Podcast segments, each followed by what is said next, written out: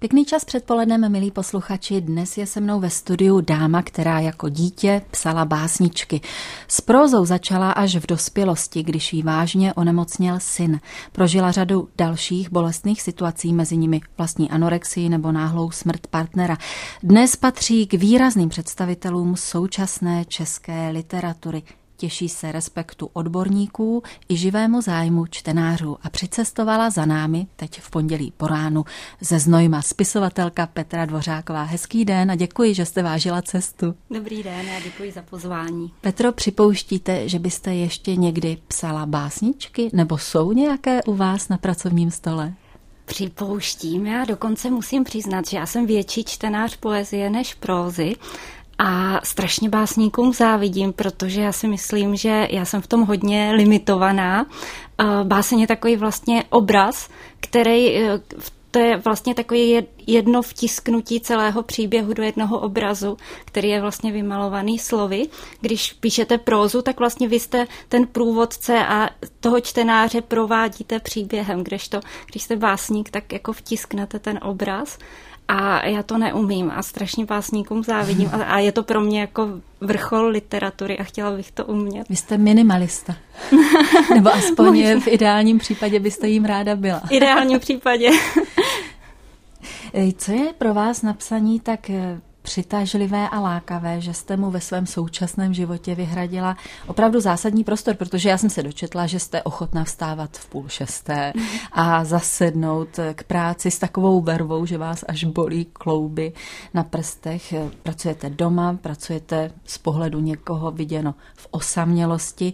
Pro Leckoho by to byla zátěž, tak čím vám spisovatelská profese vyhovuje?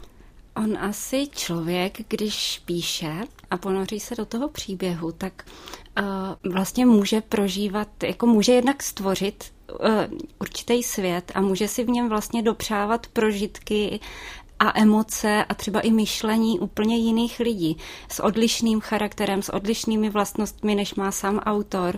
A je to vlastně pro mě taková taková možnost být někým jiným a žít, žít život někoho jiného. Vy o tom tak krásně vyprávíte, že přemýšlím, jestli se nestanu spisovatelkou. Staňte, je to, je, to, je to fakt zážitek, protože prostě uh, jo, ty emoce, které si pak můžete dopřát, ten způsob vidění světa, který si můžete dopřát, to je báječný. Tak při nejmenším na nějaký kurz tvůrčího psaní by se to dalo zkusit. o zázracích medicíny, autorské tvorbě, kterou prozatím uzavírá román Dědina, o životě se dvěma dospívajícími syny a psaní pro děti i o tom, jaká vlastně je ta dnešní mládež, bude vyprávět spisovatelka Petra Dvořáková. Poutavý poslech vám přeje Jitka Novotná. Spisovatelka Petra Dvořáková je hostem dvojky a pořadu Host do domu. Jak tak procházím vaši tvorbu a ta témata, venkov, sebevědomí nebo nízké sebevědomí, anorexie, víra. K tomu, když si promítám váš životní příběh, tak si říkám, že mě až překvapuje, že jste ještě více nespracovala dosud zdravotní tematiku a všechny ty zkušenosti a i vzpomínky na těžká léta eh, nebo těžké měsíce, které jste trávila s mladším synem Vítkem na dětské onkologii v Motole. Navíc zdravotní tematika je záležitost, která veřejnost určitě zajímá. Vzpomeňme třeba produkci Valie Stýblové a Navíc vy jste vystudovaná zdravotní sestřička, takže se to všechno u tohoto tématu zbíhá. Schyluje se k něčemu takovému? No, eh, musím přiznat, že schyluje. Zrovna teď cestou ve vlaku jsem, jsem pokračovala ve svém eh, takovém, nevím, jestli to můžu nazvat drze románu, ale postavila jsem si takového chirurga středního věku, který, eh, který dostane ještě příležitost udělat docela, docela dobrou kariéru v nemocnici a protože já vlastně medicínu miluju a mně se vlastně pořád zdá i o těch sestřičkovských věcech. Já jsem pracovala na operačním sále, takže se mi zdávají takový ty sny, že jsem zase na sále a tak, tak já už jsem si říkala, že si to musím napsat. A prostřednictvím tady toho příběhu já si taky otvírám některé třeba aktuální věci ve zdravotnictví a v medicíně, témata, která mě, která mě zajímají, některá třeba etická témata, nebo, nebo prostě i taková ta kontroverzní témata, jako je očkování a podobně. Hmm. Medicína, zdravotnictví tedy jsou témata, která jsou ve vašem životě více či méně přítomna hmm. neustále, dá se říct. Eh, když sledujete to dnešní zdravotnictví, když si ho rešeršujete vlastně ve jménu eh, věrohodnosti tohoto románu, Nezdá se vám, že to, co jste zažívala vy jako ta sestřička na operačním sále a to, kde je zdravotnictví dnes, jsou už úplně jiné světy. A jaká je pro vás představa, že byste třeba do toho ještě vstoupila? Není to trošku z kategorie až science fiction, nebo umíte si to promítnout a představit? Tak uh, představit, umím si představit tu práci, vím, že bych se už musela po tolika letech doučit jako spoustu, spoustu odborných věcí, už by to nebylo jednoduché, ale uh, to, co se určitě jako proměňuje, ale to vidím už jenom z vnějšku, tak je neskutečná jako zátěž administrativní lékařů a zdravotnického personálu, kterou v podstatě uh, odnáší pacient tím, že, že lékaři jsou unavení, vyhořelí, nenaslouchají mu, přitom to je vlastně základní součást diagnostiky, že jo, mm poslouchat. Já, když jsem začínala jako sestřička, jak jsem dělala takové doktorky a ona mi vždycky citovala nějakého ruského doktora a říkala mi, říkala mi jako naslouchej pacientovi, říká nám diagnózu. Jo, a e, prostě to, to třeba dneska si myslím, že je strašně, strašně posunutý. A bude váš chirurg naslouchající? Bude, on bude mít rád hodně svou práci, bude i naslouchající, ale trošku se mu to tak jako zkomplikuje jednak krizi středního věku, jednak možná, že takovými znovu nabitými ambicemi. A já si trošičku hraju s tím, že, uh, že je takový jako nejednoznačný a, a teprve na konci se čtenář dozví, jak on to má. A když vás tak sleduju, tak je to asi zajímavý mužský, že? určitě, určitě a mě taky, taky mě vlastně, já to píšu v ich formě, takže mě vlastně baví být tím chirurgem, jo, já to píšu jako za něj. A, Není to a... hodně těžké převtělit se do mužské postavy? No, mm, pro mě je těžké jako, eh, když začínám, jestli, jestli jako chytnu ten, mm, ten jako pocit, toho, jaké to je být tím chirurgem. A já jsem ho vlastně tady uh, chytla v tom, že jsem, že jsem psala pro reportér povídku o chirurgovi a já jsem si říkala, ne, já to musím dělat jako knížku, protože, protože prostě to mě baví, tahle emoce a, a ten svět jako toho muže chirurga. Vy jste mi před vysíláním prozradila, že připravujete na téma zdravotní a zdravotnické i knihu pro děti. Eh, ta bude o čem? Tak to je takový můj projekt, který jsem vymyslela vlastně pro Hajmu. To je organizace eh, vlastně rodičů, ale, ale i odborníků, kteří eh, vlastně podporují eh, hematoonkologické děti a onkologické pacienty tady v nemocnici v Motole. A já jsem si říkala, že bych je teda chtěla nějak podpořit a mm, vymyslela jsem takovou dětskou knížku která, kterou vlastně mám nazvanou Hajmíci a dobrodružství v bublinkárně. Hajmíci jsou takové, taková stvoření člověku asi po kolena, mají veliké uši a žijí z bublinek, jenže jednoho dne se jim uh, rozbije bublifuk. A navzdory tomu, že oni jsou velice chytří, protože jim ta moudrost sídlí v těch velikých uších, tak si neví rady a musí se vypravit do lidského světa, dovést, dovést do hajma země uh, lékaře a tento tam možná nějak vyřeší. Takže je to opravdu takový hravý dětský příběh, není to žádné, uh, jako žádné, žádné zatěžkávající drama pro děti, ale doufám, že, doufám, že třeba tohle Hajmu podpoří. Když jsme u těch zdravotních témat, eh, vy jste svoji zkušenost s anorexií promítla do knihy Já jsem hlad, která je velmi osobní. Eh, co zvítězilo v těch úvahách, jestli s touto záležitostí vyjít na veřejnost? Nepředpokládám, že by to u vás byla osobní spověď, spíš si tak typuju touha pomoci? No, bylo, já jsem o tom strašně dlouho uvažovala, vlastně jsme o tom uvažovali i ve vydavatelství. A já, mě především jako na tom psaní tady toho tématu nezajímala nějaká moje terapie, nebo přesně tak, jak asi říkáte. Eh, mě spíš zajímalo, jestli ta knížka opravdu může pomoct. Mě, mě zajímalo to téma a chtěla jsem je otevřít. Trošičku mě vždycky rozčilovalo to, jak v médiích a bohužel i často odborníci prezentují tuto nemoc jako chorobu modelek. Ona chtěla být prostě modelkou a proto začala hubnout. To je naprosto, naprosto jako nesmyslné, takže já jsem trošičku chtěla i vyvrátit tady tuhle, eh, tenhle mýtus jako o anorexii, že to je opravdu jako nemoc, která má spoustu drobných příčin, které se musí v určitém bodě a okamžiku potkat, aby z toho vlastně tahle nemoc vznikla. A samozřejmě na to se navázalo mm, spousta, spousta projektů, spousta třeba besed pro mládež. Eh, a myslím, že dneska už jako můžu říct, že ta kniha eh, víc pomohla, než třeba nějak asi mě uškodila, nebo mm, jo, protože to je vždycky, vždycky jako otázka té míry. Nevím, jestli třeba dneska po tolika letech bych napsala něco tak otevřeného. Ale ta bilance knihy, která vyšla v roce 2009, je tím vlastně velmi šťastná. Naším hostem je spisovatelka Petra Dvořáková. Mým hostem v pořadu Host do domu je dnes spisovatelka Petra Dvořáková. Eh, vaším zatím posledním románem je Dědina z květnu uplynulého, z května uplynulého roku. Ty příběhy ilustrují neřesti, zlobu, smilstvo, závist, lakotu. Jsou podle vás na venkově jiné než ve městě?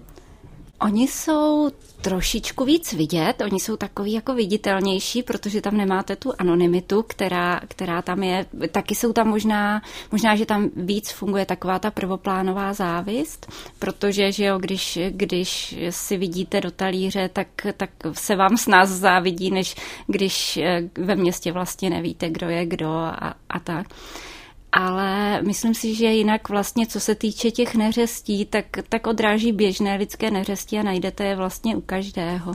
Ale ten venkov možná, tam je možná hmm. viditelnější na těch charakterech. Vy jste na Vysočině prožila dětství. Podnikla jste teď před tou knihou nějaký aktuální výzkum v terénu, míněno tedy delší pobyt na Vysočině, nebo jste čerpala, tvořila výhradně na podkladu vzpomínek z dětství? Já jsem spíš, eh, já na tu Vysočinu jezdím poměrně omezeně, eh, takže jsem se ani, ani jako ne, nepracovala, i když jako můj sen byl, že bych třeba jela tam a strávila tam, já nevím, měsíc a pracovala tam, ale nějak se mi to nepodařilo a navíc já, když jsem, když mi napadlo psát dědinu, tak to byla přesně taková ta psací mánie od rána do večera, nemohla jsem zastavit ale spíš já bych řekla, že já jsem si tak jako postavila ty charaktery, který třeba nějak, nějak někde odezřete, úplně jako, úplně jako malé dítě.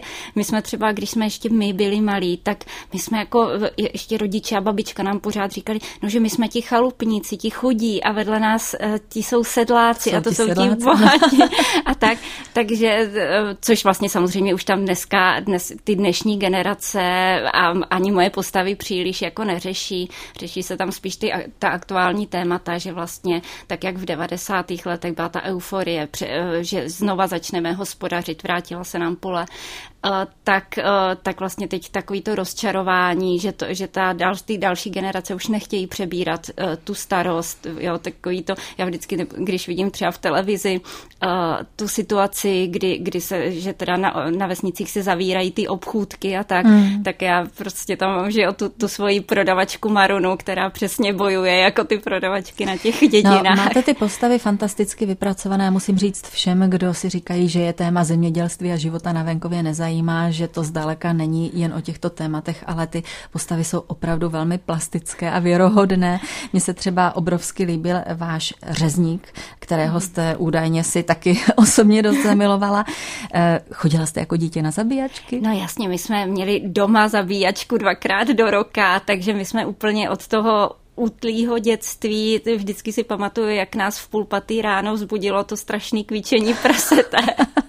a my už jsme se tam jako běželi podívat a tak. A, a možná, že to je taky důvod, proč jsem tu zabíjačku uměla potom tak dobře jako popsat, protože vlastně a nemusela jsem si k tomu v podstatě nic moc zjišťovat, protože to prostě, když člověk vidí, tak to má tak nakoukaný hmm. a zažitý. No a ta technologie té jeho práce je tam tedy velmi zevrubně popsaná, to jste určitě konzultovala, ne? No musím přiznat, že, ne, že si to fakt takhle pamatuju. Jo. Možná, že pro to dítě fakt v tom, v tom raném věku jsou to tak jako mocný zážitky, jenom když si představíte jako ty vůně na té zabíjačce, jo, ty barvy, tu, ten, ta, ta rudá krev na tom sněhu a tak, tak to, to možná tak člověk jako v sobě má, že... Vy když píšete, tak eh, říkáte, že velmi silně emocionálně mm-hmm. prožíváte své postavy. Není to někdy vysilující, zejména třeba když na té dědině máte i pár dost nepěkných charakterů a takhle s nimi strávíte ten svůj spisovatelský den od 5.30 ráno. Jak se po takovém dni na dědině cítíte? No, musím říct, že to je jako někdy strašně těžký se z těch emocí vypnout a já jsem jako příkladem budíš teda to, když jsem jeden den takhle psala a pak jsme večer jako se syny seděli u večeře. Já jsem pořád měla tak jako špatný pocit, že jednak, že jsem teda mluvila s někým, kdo byl v pokročilém stádiu těhotenství a jednak, že jsem se s někým strašně pohádala a pořád jsem jako nemohla přijít na to s mhm. kým. A pak mi došlo, že já ne, ale můj mm. řezník se hádal se svou těhotnou ženou mm. celý den. Takže jako někdy je těžký, těžký jako se z těch emocí vypnout no, a mm. nesoucítit třeba s těma postavama. Mm. A, a nevyvrhnout na ty své blízké třeba to negativno, které z těch postav pramení. No, no musíte si no, to hodně Někdy má člověk jako do, ze svých postav po náladě. Vy teď máte, jestli jsem správně četla, nabídky na sfilmování jak mm-hmm. dědiny, tak titulu Každý má svou lajnu, což je mm-hmm. příběh pro děti a mládež z prostředí florbalu. Váhala jste nebo jste poměrně záhy a s nadšením zvolila? Já se ptám proto, že přece jenom u televizních filmových projektů se člověk musí smířit se zkratkou, nejednou třeba i s proměnou toho zamýšleného vyznění, někdy i s nešťastnými zásahy, takže eh, Řekla jste hned ano? Tak já vlastně nemám sama za sebe takovou úplně tu vnitřní ambici, že bych toužila mít jako sfilmované svoje, svoje jako dílo. Současně, protože se částečně věnuju i scénáristice, tak eh, je pro mě zase výzva zkusit to uchopit eh, scénaristicky. Asi bych jako těžce nesla, kdyby mi to někdo jako scénaristicky sám jako zpracovával, protože už dost na tom, že fakt to nějak uvidí režisér, nějak dramaturg, nějak, eh, nějak herci a podobně. Takže jako to, že si můžu postavit scénář a vím, že to vyžaduje zkratku a vím, že to vyžaduje prostě jinou práci, to je něco fakt jiného a i když třeba speciálně ta dědina svádí k tomu, že když to čtete, tak máte pocit, že je to před očima, tak převrátit to do scénáře je jako nesmírně obtížná věc a, a vůbec nevím, jestli to, jestli to nějak smysluplně dopadne. Taky někteří říkají, že se jim tam vyjevují takové obrazy formanovského stylu. Budete mít problém nesklouznout k formanovskému pojetí, nebo vy to tak nevidíte? Já bych k němu strašně ráda sklouzla, jako já bych, já bych si dost cenila, kdybych to jako dokázala. Dobře, ale, tak uvidíme, kdy uvidíme. Ale, no, to, to bych také ráda věděla, to bych řekla, že jsou ještě projekty, které jsou v plenkách, ale, ale třeba zrovna zrovna u té dědiny jsem si i říkala, že uh, a bavili jsme se, bavili jsme se uh, o, tom, o tom s jedním člověkem, že tam by byla třeba strašně parádní scéna, když řezníkovi, řezník sice trefí prase, ale to prase krvácí, tak dotáhnout to opravdu do takové jako uh, absurdní scény, že, že prostě to prase jako vyběhne třeba do kostelíčka a teď tam vtrhne a teď tam všechno od té krve jako zasviní a, a teď já si tam představu toho faráře jako starého Hrušinského, který prostě, a teď ty babky oči navrh hlavy a řeknou, jož to pane, pane faráři, neměli bychom to tady vysvětit. A pan farář jako si, si pro sebe zabrumlá, no kdyby se každá svině před, eh, před smrtí přišla takhle do kostela rozloučit, to by byl svět lepší a pak jenom těm babkám řekne, no ale stačí vymalovat, světit nebudeme. Jo, tak jenom přemýšlím, proč scénáristka Petra Dvořáková eh, tohle nezakomponovala do své knihy, nebo to tam ještě je? Jsem v polovině? ne, to tam, to tam není, ale to jsou prostě takový nápady, který zase třeba člověk dostane až při té viz, vizualizaci jako pro ten scénář, když si dělá. Říká autorka románu Dědina Petra Dvořáková. A my milým a vzácným hostem, spisovatelkou a také scénáristkou Petrou Dvořákovou. Teď si budeme povídat o dětech, o čtenářích i dětech vlastních. Eh, vy jste se v roce 2011 přestěhovala z Laviček z obce uprostřed Českomoravské vrchoviny o necelých pětistech obyvatelích do Znojma. To má aktuálně 34 tisíc, jsem někde četla, takže posun značný.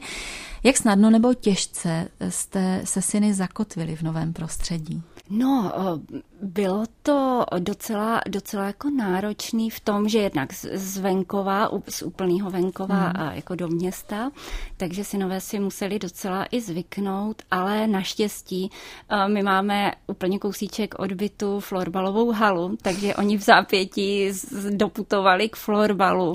A řekla bych, že ten je tak jako, jednak tam našli kamarády, což je strašně že jo, důležitý, když se člověk přestěhuje a a vlastně to tak jako nějak příjemně jim vytížil ten volný čas. Tak no tak že... vy jste se na florbal dala taky.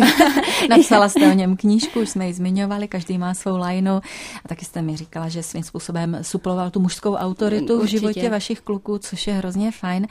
Eh, takže měli pro vaši volbu pochopení s tím stěhováním. Myslím si, že Určitě jo. Je to tak... projev určité empatie. Jsou vaši uh-huh. kluci empatičtí?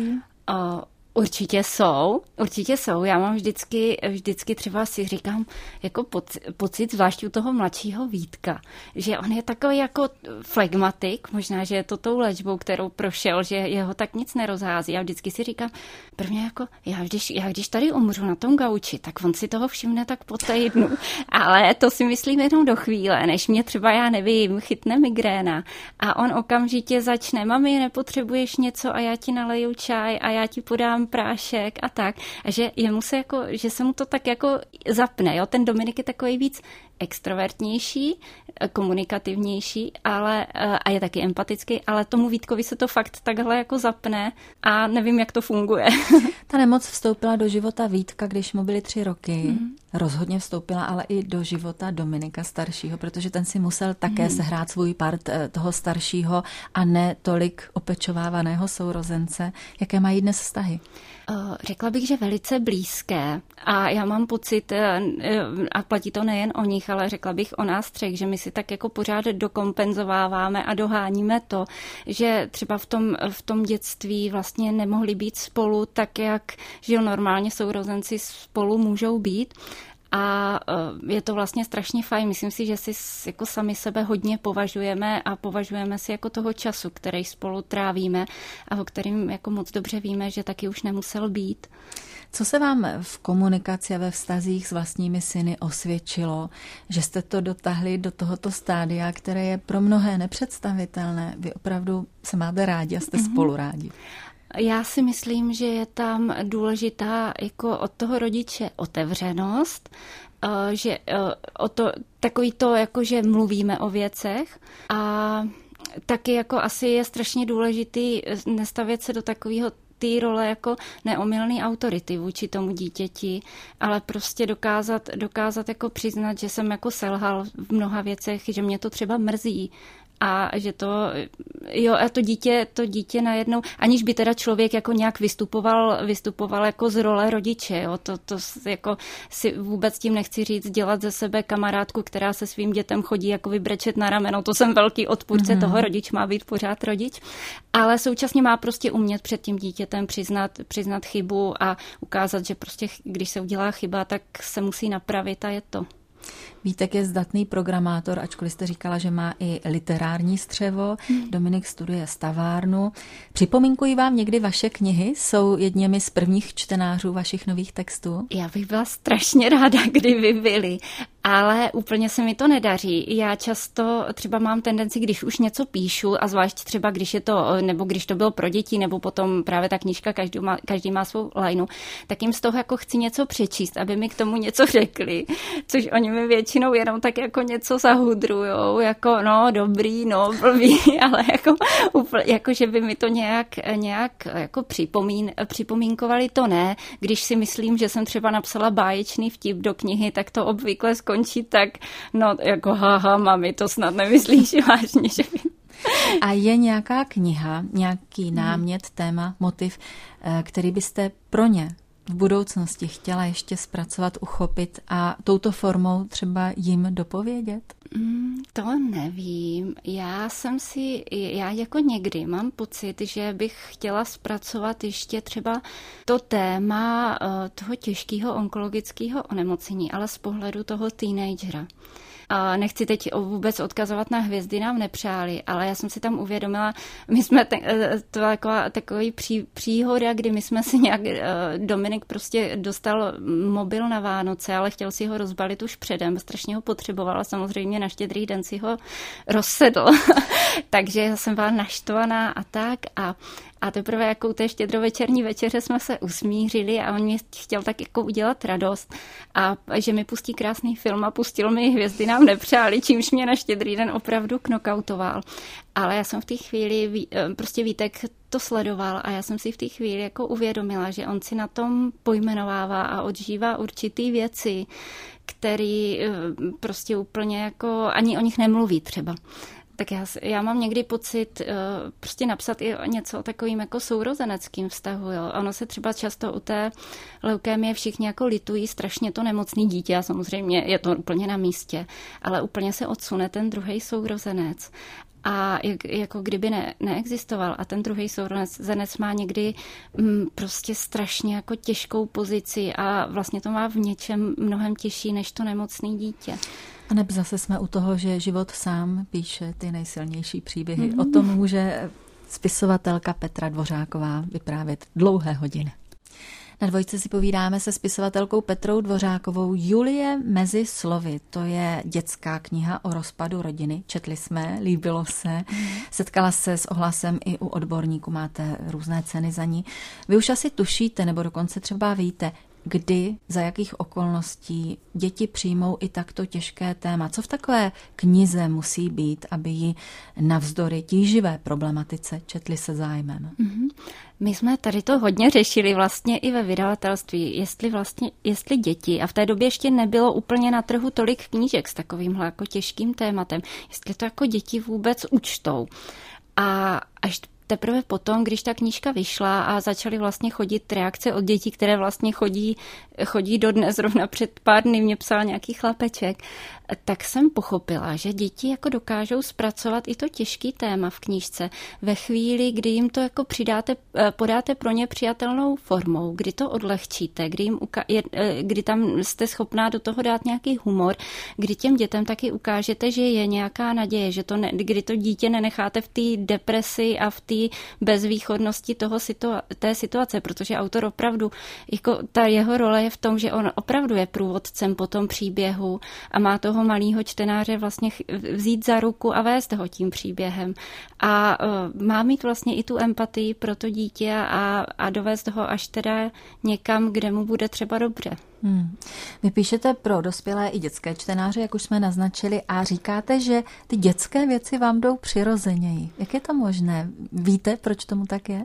No, já si to sama vysvětluju tak, že uh, když chce člověk psát skutečně jako pro děti, takže to musí uh, nějak ně, něco v něm zůstat jako pořád malým dítětem. Já vždycky tak jako říkám uh, z legrace, že že ty dětské knížky prostě opravdu člověk píše jinou částí mozku než, než tu dospělácku, tu dospělácku, ty dospělácké knihy. A asi se musí nějak umět jako dívat na ten svět těma dětskýma očima, ale jako kde se to bere a jak, Těžko říct, potkala jsem pár lidí v životě, o kterých jako jsem přesvědčená, že oni pořád to vnitřní dítě mají a skoro bych řekla, že bez toho to nejde. Tak to vám gratuluji, že jste si tu Petrušku v sobě zachovala. Vy jste jako holka inklinovala i k kreslení, malování, mm-hmm. chodila jste do Lidové školy umění a zvažovala jste studium na umělecko-průmyslové mm-hmm. škole. Nenapadlo vás někdy, že byste tu autorskou stránku svých knih dotáhla až tak daleko, že byste je třeba i ilustrovala?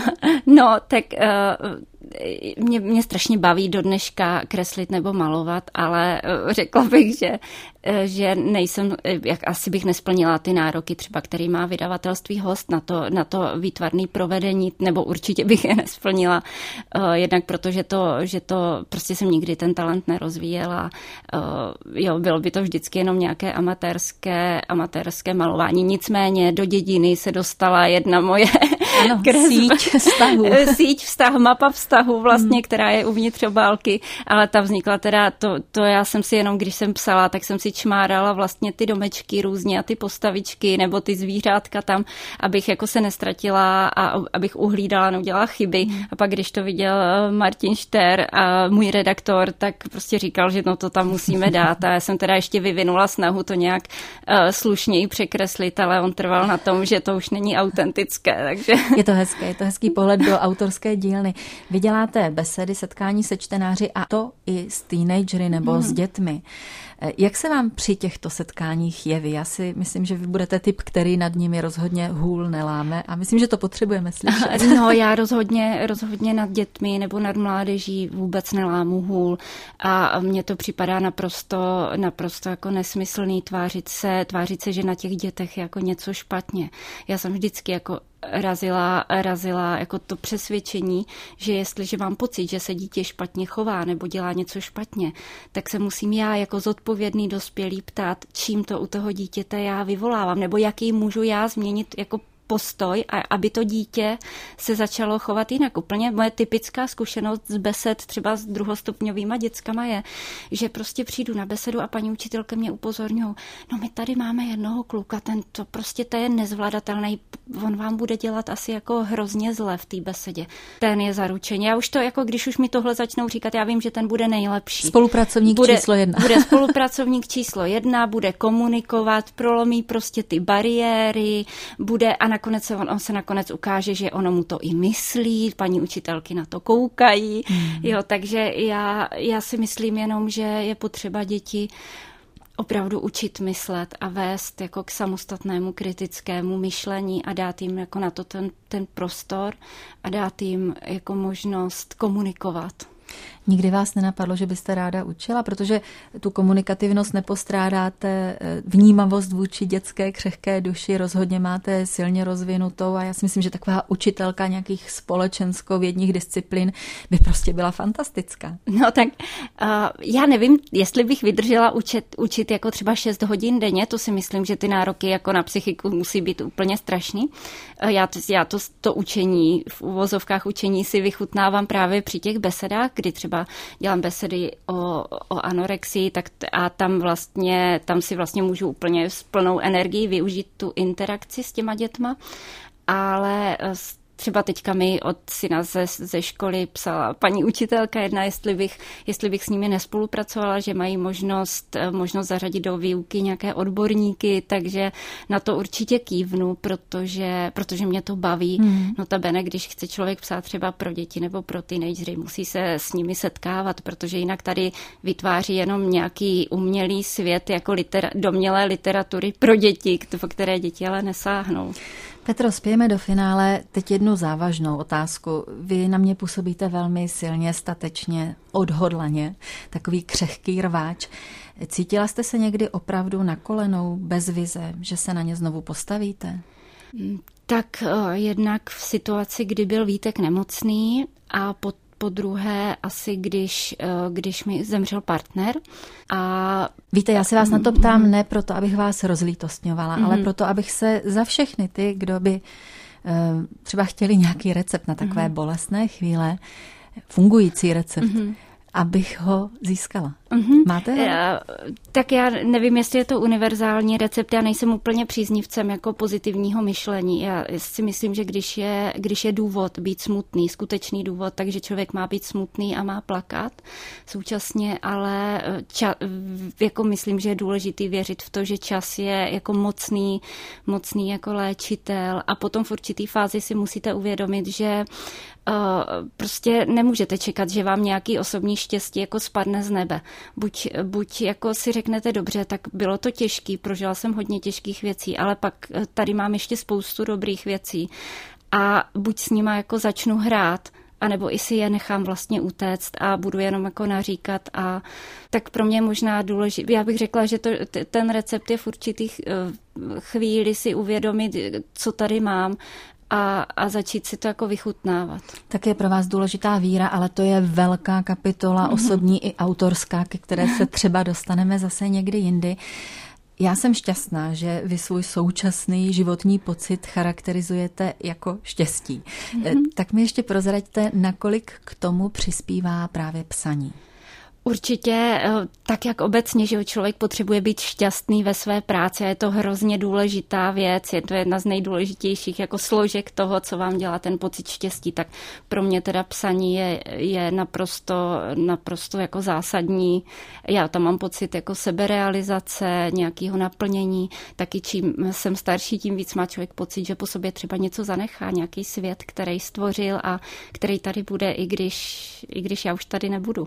A nakonec nakolik si umíte vychutnat dny, kdy nepíšete. Já vlastně nevím, jestli takové ve vašem životě existují. No, strašně málo, protože když nepíšu fakticky, tak mi pořád vlastně něco běží hlavou. A, uh, ale já bych řekla, že já obecně si umím velice jako užít přítomný okamžik, jak uh, takový to tady a teď. A teď jenom jsem šťastná úplně z obyčejných věcí, jenom z toho, že se sejdeme doma, sedíme spolu u stolu a je nám dobře. Já, si, já se fakt jako užívám, jo? Já, já nemám tu zatrpklost na život, že se mi stalo hodně těžkých věcí, ale právě, právě jako o to víc vážím asi úplně těch nejobyčejnějších věcí, které bych možná jinak přehlížela. Tak my vám děkujeme za tu dávku optimismu a takových eh, inspirativních impulzů do našich dnů. Mějte se hezky, ať se vám daří. Naším hostem byla spisovatelka Petra Dvořáková. Děkuji, nashledanou. Nashledanou. Zítra tady bude kolega Vladimír Kroc a s ním jeho host, herec Oldřich Navrátil. Mimo jiné se dozvíte třeba i to, proč si rozmyslel své angažmá v politice. Jitka Novotná přeje pěkný den i celý počínající týden a těší se zase brzy naslyšenou.